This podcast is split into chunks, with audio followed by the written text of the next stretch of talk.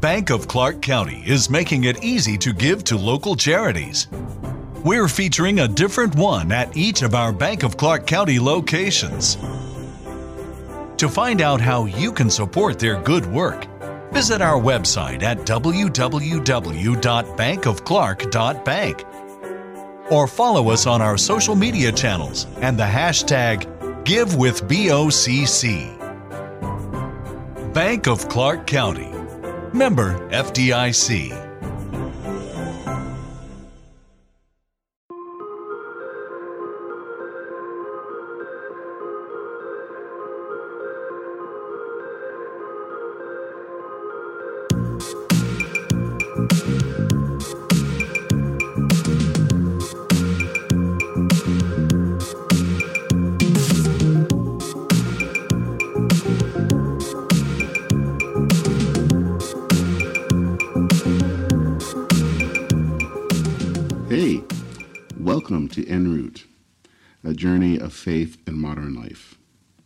I'm Sanders, I'm your host. Before we get into today's episode, a few things. First, we have a new email address. So if you have a question or a comment, or you just want to say hello, you can go ahead and send it to reverendpodcast at gmail.com. Reverend Podcast, all one word, at gmail.com. Second, you can subscribe to the show on your favorite podcast platform, and it would mean a lot if you took the time to subscribe. We are on a number of platforms, probably more than I can, am, am, am even aware of. So find your favorite and subscribe. Finally, can you do me a favor? please leave a rating or review on your podcast platform, but especially on Apple Podcasts uh, slash iTunes. When you do that, it makes it a lot easier for others to find this podcast. So, now to today's topic. Maybe one of the biggest debates of the early 21st century is the debate about expanding marriage rights to include same sex couples. From the minute that I got married to my husband in 2007, the fight for same sex marriage went from theoretical to personal. Between the mid aughts and 2015, religious conservatives and LGBTQ Americans fought over this decision, and it ended with the decision by the Supreme Court in favor of same sex marriage nationwide in 2015.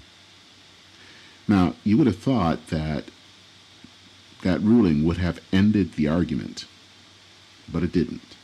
The fight now has shifted to a battle between religious conservatives who want to be able to practice their faith and LGBTQ persons who want to express their newfound rights.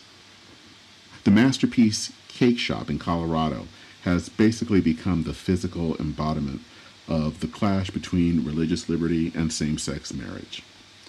So, is there any way to bridge the gap? Reverend Marian Edmonds Allen believes that there is a way, and it has taken place in the most unusual of places Utah. Yes, Utah, the land of Latter day Saints, is considered one of the most conservative states in the nation, and you would think that that would be the last place to see any advances in LGBTQ rights, and yet it is one of the few places in America where the gay community and the religious community were able to come together and craft a compromise that balanced religious liberty with LGBTQ rights. So, how in the world did this happen?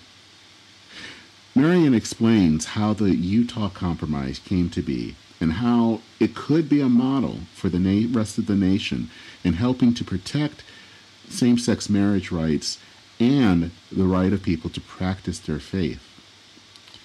Marian is the head of Parity, a national organization that tries to bridge the religious LGBTQ gap.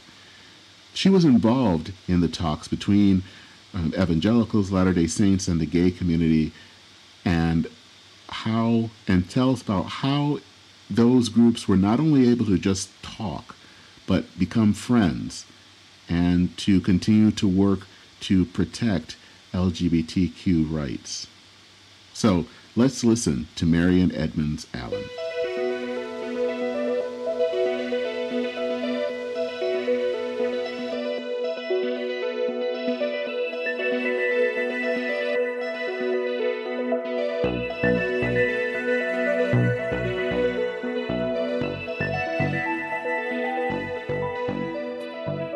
Well, thank you for joining me on uh, the podcast this morning.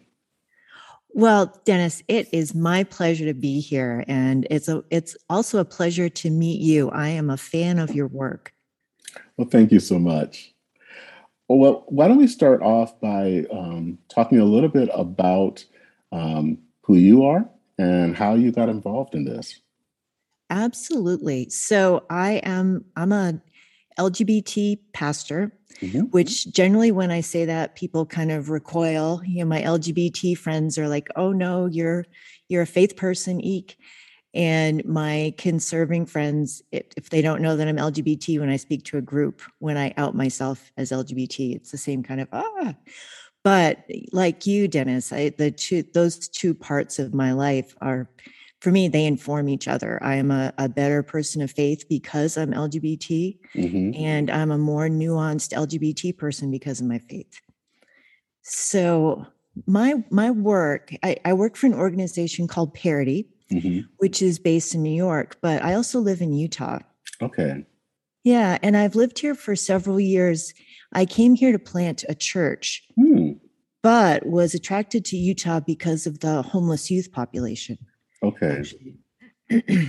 and somewhere along the way, that's um, probably in the last decade or so, especially as um, the same sex marriage debate was moving forward, um, we saw a lot of, of kind of clashing between those that were talking about um, religious liberty and obviously those who were wanting uh, to expand marriage to include same-sex couples.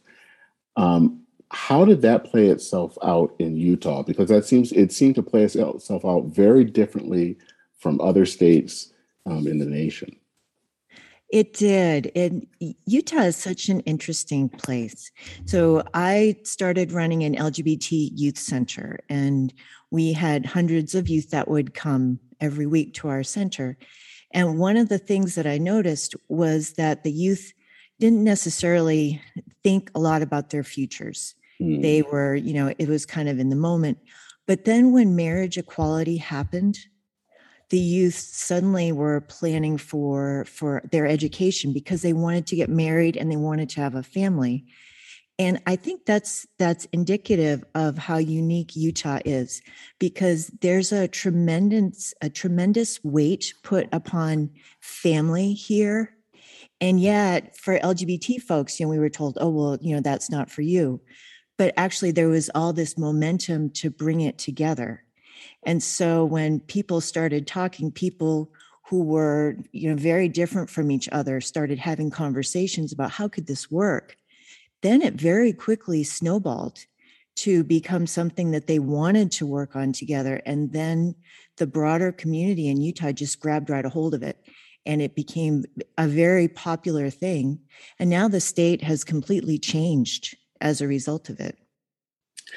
Which is is unique because I think a lot of people would say that Utah is probably one of the more conservative states in the nation.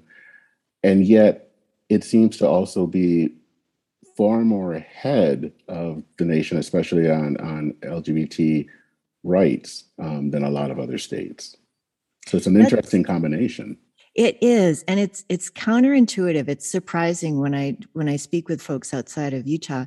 And one day I was talking with with a gentleman who is high up in the church and high up in in politics in governance in Utah, and he's an LGBT not an advocate. He cares deeply about LGBT folks and he works behind the scenes for LGBT equality.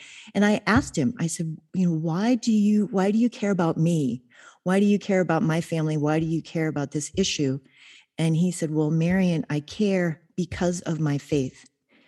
And I think that's true in, in Utah. And we're seeing this around the country as well. People care about LGBT folks because of their faith and they want to be part of finding ways to work together. Mm-hmm. So, how did this compromise come about? What what started it, and what was it like to kind of hammer it out?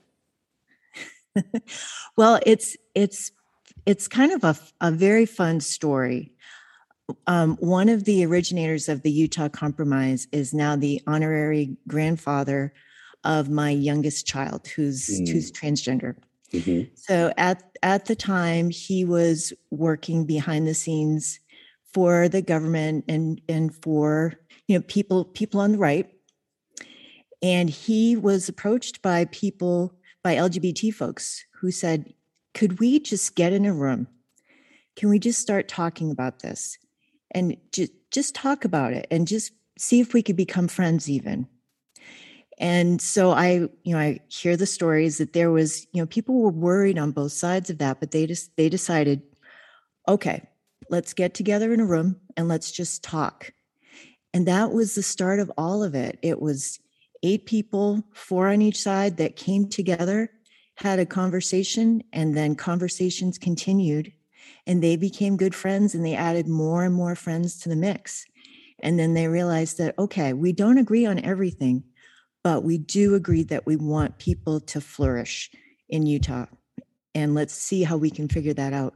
And then they did. It, it took a few years, mm-hmm. but they were successful with it.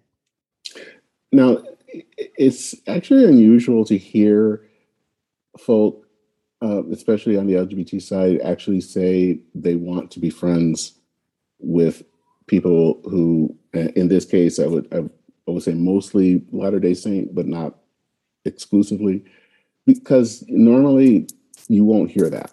Um, there's actually a lot of animosity.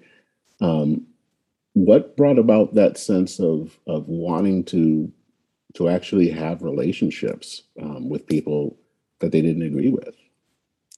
You know, I'm I'm really proud of my LGBT colleagues that initiated that because they were the one they were the ones that extended that hand first and said, "Can we please get together?" But I think the reason they were able to do that is because their their Latter-day Saint friends who would be friends were had an had a receptive way about them. And latter day saints if you if you have any friends and colleagues or, or have met any are just lovely people friendly people. So i think that that was part of it. I think the lgbt folks were like okay i think if we ask them they'll say yes and that's been my experience too when i've been working on lgbt youth homelessness or suicide i will go to my latter day saint friends and I'll say, Can you please help? This is what's going on in the world. And every single time they will say, Yes, Marian, this is how we can help. We want to be there for these youth.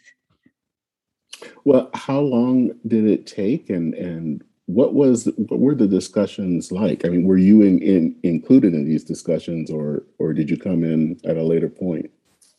I was on the periphery of mm-hmm. those th- those very central conversations. I, I was part of it. I think w- when we think about what happened in Utah, I think that every single person concerned with faith and LGBT had an important part to play because there were the folks in the room that were figuring out the details, but there were also the folks on the sidelines cheering them on and being there to answer questions, to just be very supportive with the effort. But I my hat goes off to the folks who really hung in there because you know some of those conversations were difficult. But they they figured it out and it continues to this day that the LGBT folks and people of faith are just go arm in arm and really work together to solve problems. And what are some of the, the problems that together they've tackled um, since uh, marriage equality and and and and religious, religious liberty? Well, my my favorite story is around LGBT youth homelessness. When I was running the youth center, I found that the laws prohibited LGBT homeless youth from being sheltered. So, in other mm. words, when a youth would come to me and say, "I've been kicked out," I here I am with my backpack where can I sleep tonight? I would have to say, I'm sorry, legally, there's no place I can send you because an unaccompanied youth couldn't be sheltered anywhere. So I'd have to say, Do you have a friend? Or here's a sleeping bag. So I was having protests. I mean, I, you know, I'm an activist. So I was doing all kinds of things and we were in the news, but nothing was changing until I met someone who became my friend who is a Latter day Saint mm-hmm. and who's involved in the legislature. And I invited them to the center to meet some of the youth. And that was when things things changed. This person, her name is Laura. She looked at what was happening. She met a 12 year old homeless youth and she said, Oh, this is not okay. And she, well, the next week, a truck came with all these warm coats for one, because she, she was like, okay, we need to get these kids warm and we need to change this law. So that law changed. There were five laws in all to help LGBT homeless youth. And then we worked together on youth suicide prevention.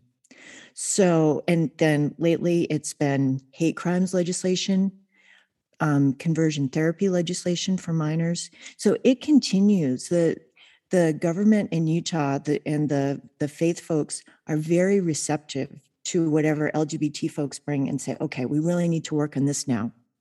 And, and then we figure out ways to figure it out together.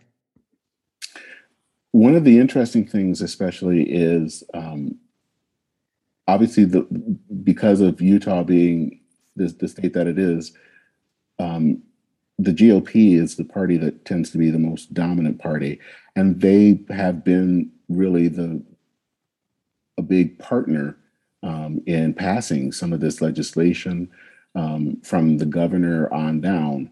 Um, why do you think that the, the you know in other parts of the country that isn't the case, and and here I mean you have it.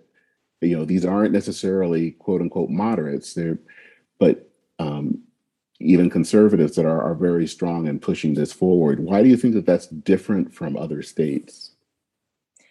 I think it goes back to my colleague that said it's because of my faith mm. that they mm. care about this.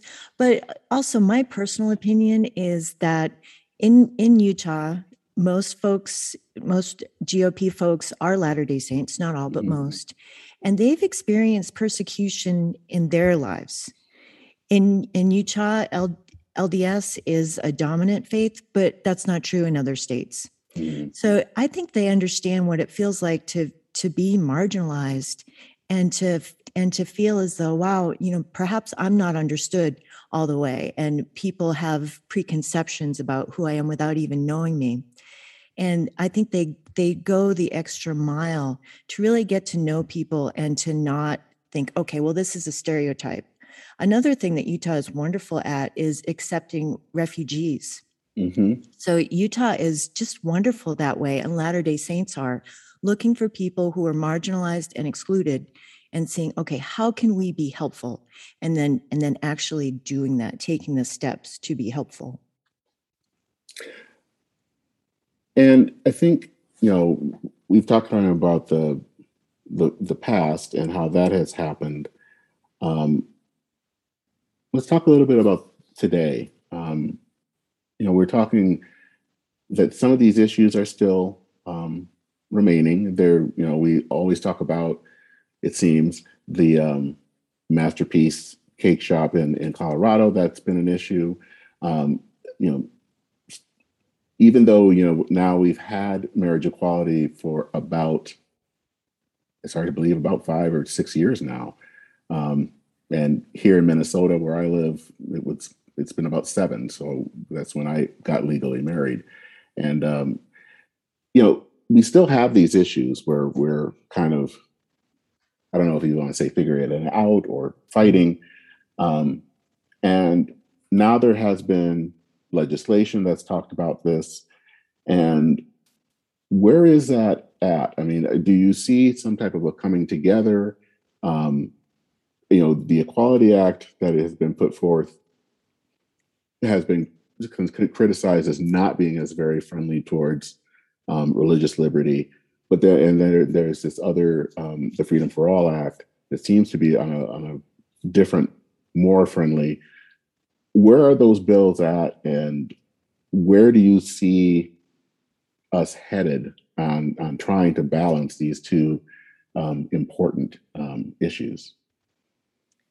Well, I think right now we're at a standstill with both bills. It, I think I support the Equality Act, of course, as an LGBT person, I support the Equality Act, but I also came out in favor of the Fairness for All Act. Mm-hmm. that w- that was put forward by Chris Stewart, who's from Utah.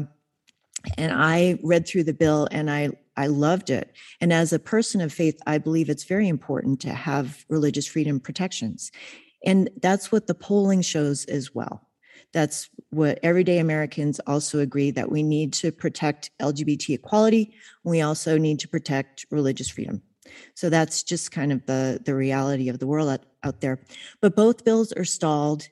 And I think that what what is happening and what will continue to happen is that people on both sides and people in the center will try to figure out a way to to put the put the best of both bills together mm-hmm. and then move it forward. Okay. Because that's that's what the American people want. They they want LGBT protections and they want religious freedom protections and our legislators see this and I think they're going to make it happen.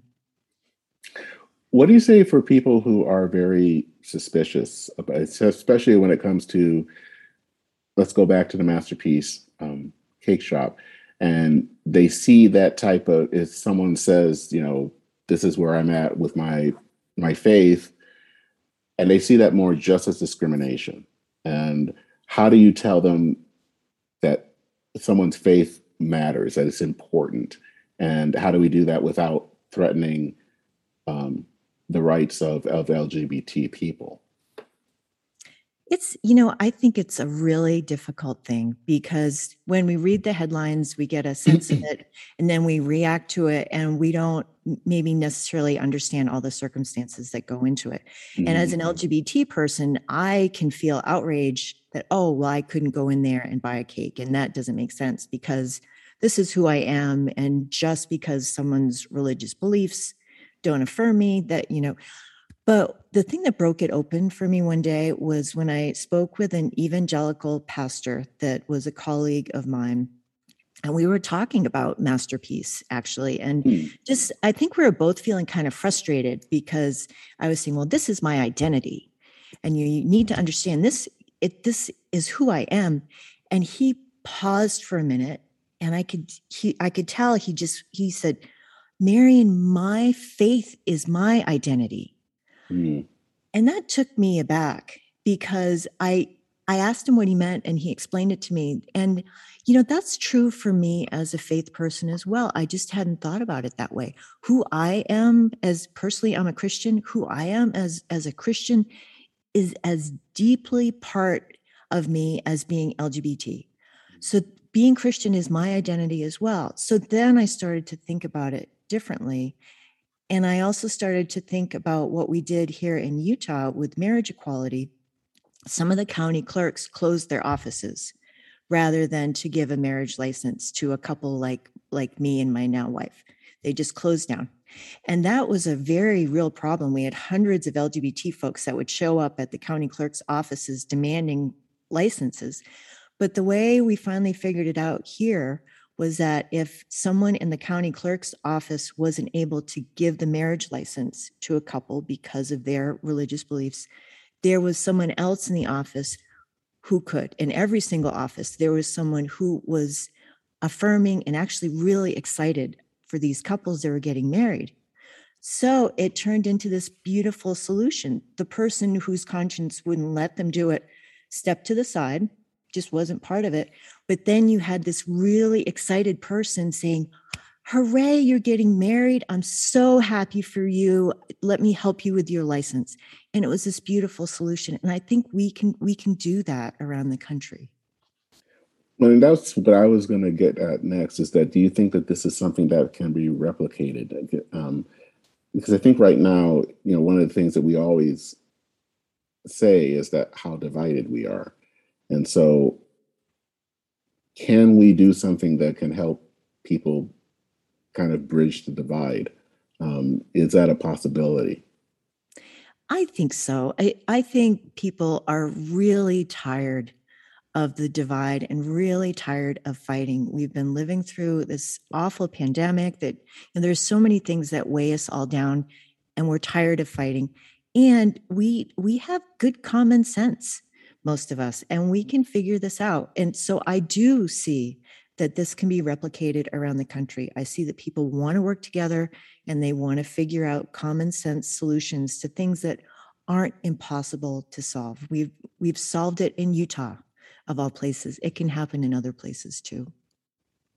And do you see that happening? I mean, uh, are there groups talking in other states that are trying to kind of move things forward? Yes, yes, I see it happening all over the country. Um, most notably, recently is in Arizona, mm-hmm. where LGBT folks and faith folks have been working together to pass legislation. So, I and and I'm hearing that from LGBT religious folks and equality leaders and people on all sides of this particular discussion are coming forward with solutions and they're finding each other and they're figuring out ways to put that together and make it work. And do you see maybe in the next, I don't know, year or year and a half that maybe one of these two um, bills will either move forward or that some type of combined bill will move forward? Um, and I guess maybe I should back up a second and ask why do you think why are these two bills stalled? Um, is it because there are other things in, that are kind of taking going moving ahead of it, or is it something else? I think it's all of those things together. Um, the the Biden administration has a very ambitious agenda and is trying mm-hmm. to do a lot at once. So I, I think that's part of it. There are things I, ahead in the queue. But I think that also um, there's a lot of posturing on both sides. Like, oh, well, you know, we're no, I'll never vote for that, and on, on both sides of it. But I think that they do want to to work together to to to to pass something. I really do, because people realize that in 2022, the things could change a lot in mm-hmm. Congress in such a way that neither of these bills or a combined bill could even see the light of day.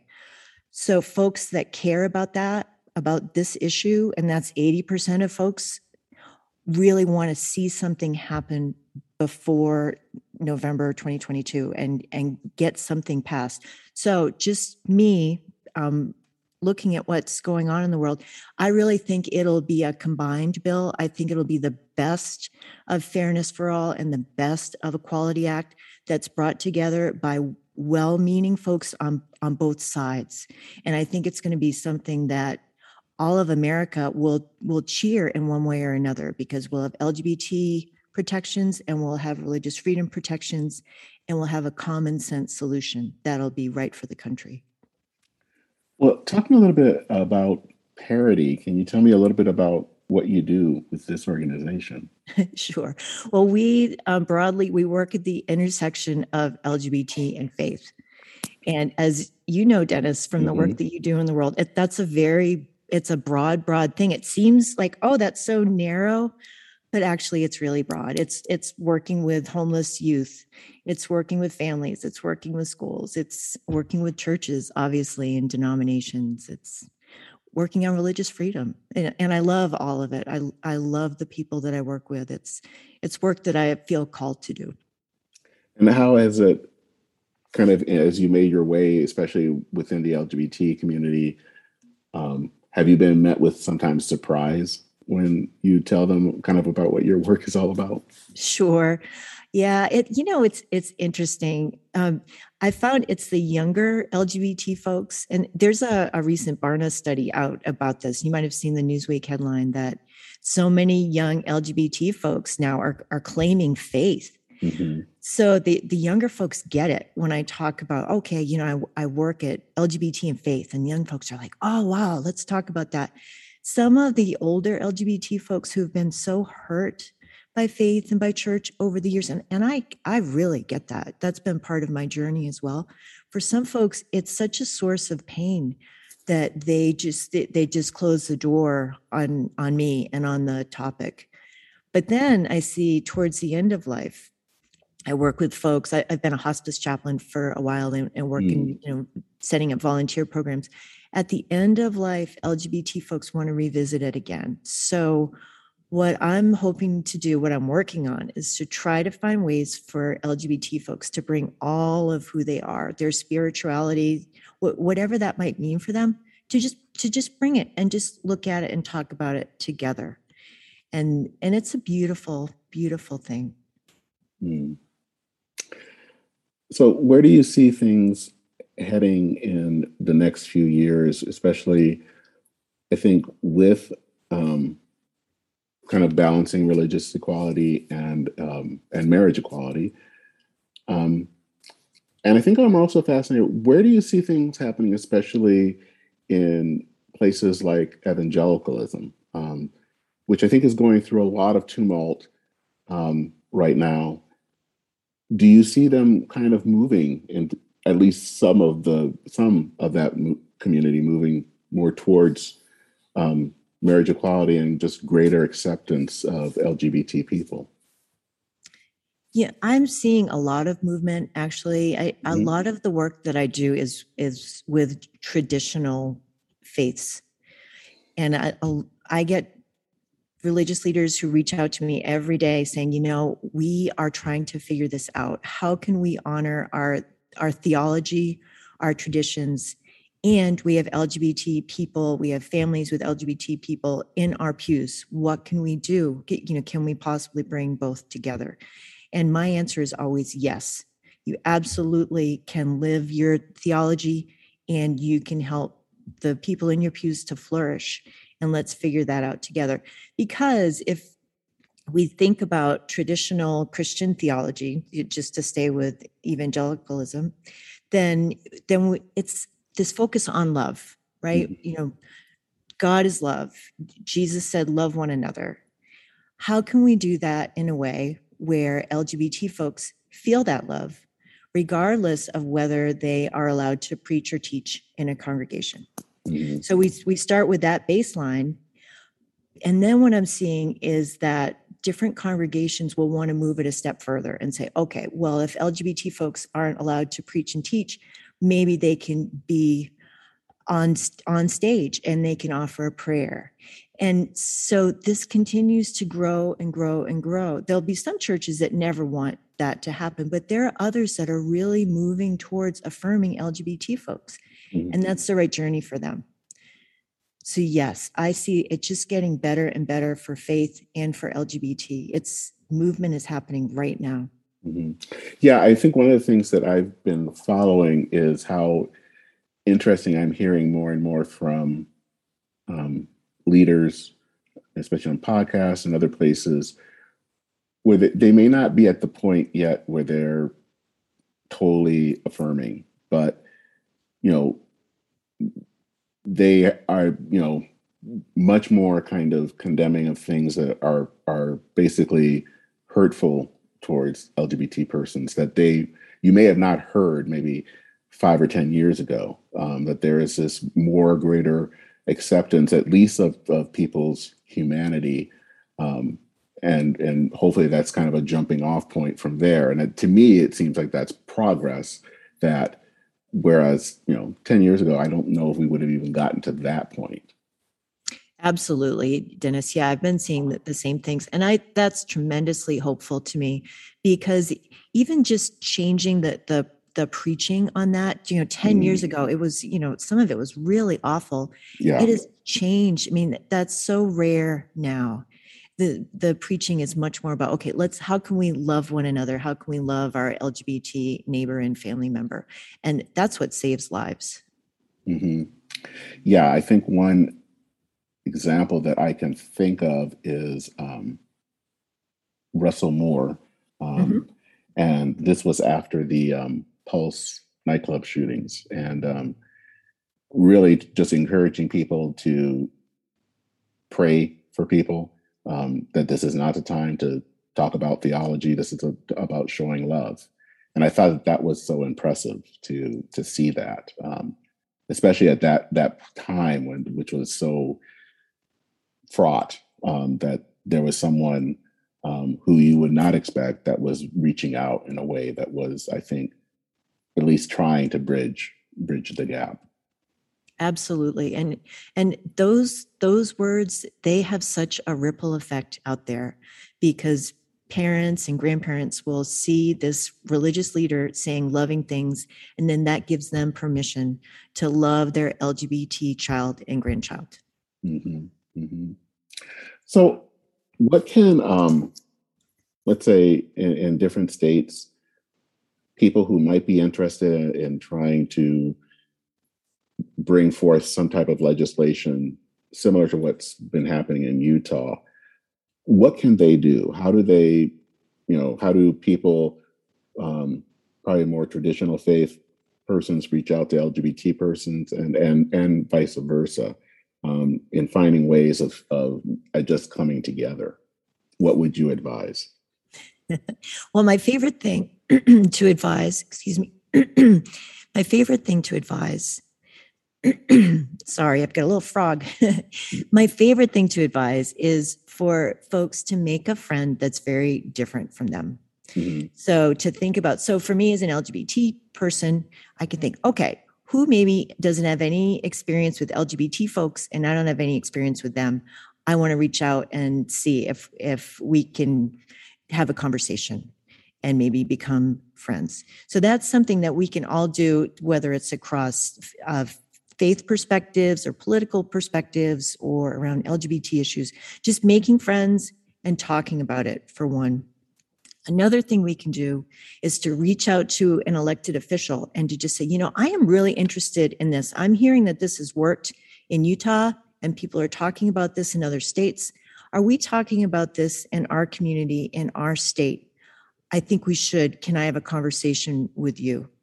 That kind of thing goes a long way because it, it, it, raises awareness of this. It's not this, oh, well, no one talks about it. It's okay, well, everyone's actually talking about it. I'm talking about it too.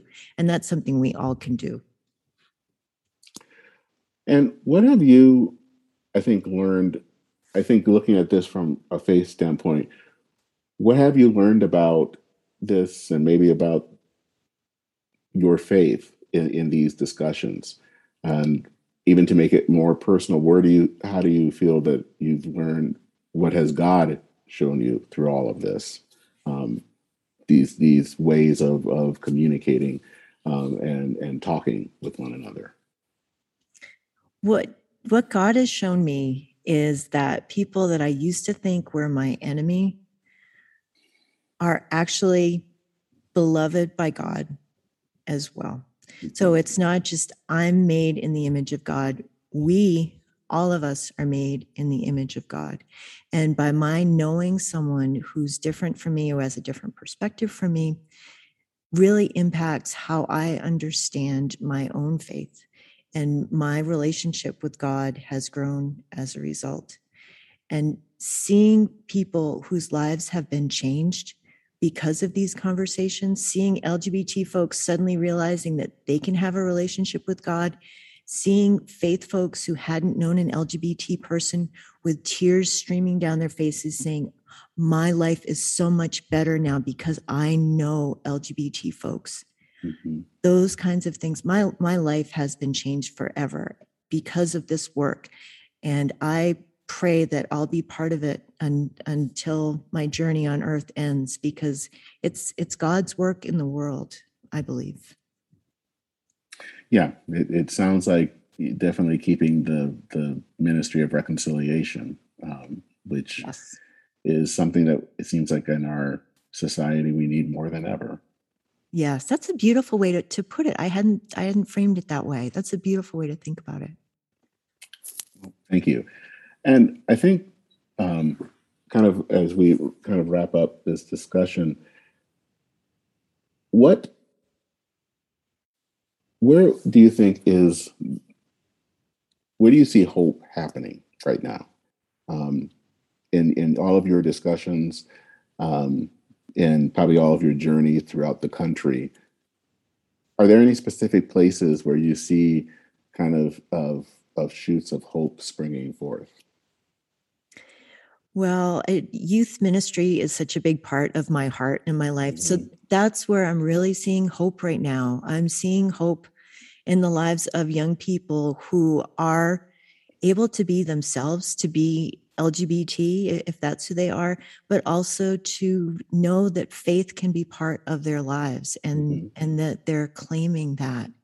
Seeing that, seeing the the new the young people who want to be in ministry, seeing the the young folks who realize that okay, I can go, I can find a church that affirms who I am. I don't need to to close that door off in my life.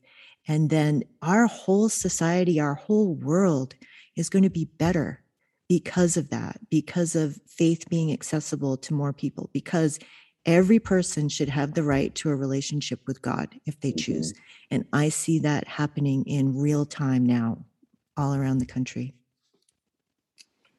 Well, thank you so much for taking the time to chat with me. This is, I think, in a in a time where it seems like we can't really talk with one another, there is hope in seeing um, where that is actually happening, and that maybe that will be a fire that will will spread, a fire of hope um, that can spread in our country because it, it is needed. Dennis, I, I completely agree. And thank you for your interest in this work and what's happening in the world. I, I so appreciate your perspective on all of it and, and your obvious love for for our entire world.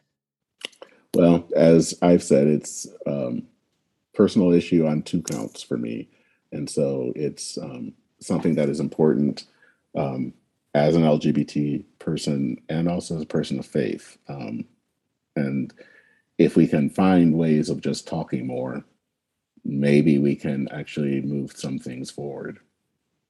Amen. I completely agree. All right.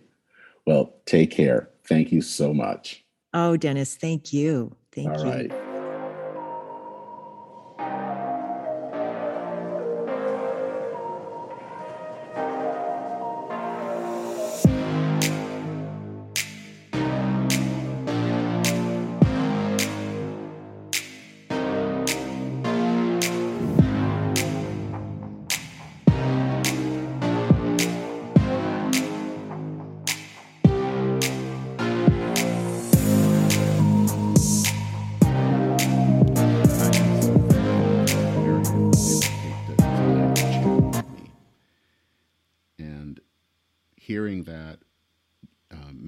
Of how two communities that you wouldn't think could come together were able to come together and talk and make a difference in the world can give people hope. I want to thank you for listening. Uh, don't forget to visit the website at enroutepodcast.org. You can sign up to be on the mailing list the, for the newsletter, Letters of Transit, listen to past episodes, and read some articles that I've written. And while you're at the website, you can also uh, make a donation. The donations help to cover some of the costs associated with making this podcast a reality, and it allows me to continue to produce content that I think is worth a listen. You can donate uh, by going to the Enroute website and uh, to the address enroutepodcast.org backslash donate. Well, that is it for this episode of Enroute, a journey, journeys of religion and modern life. I am Dennis Sanders, your host. Take care and Godspeed.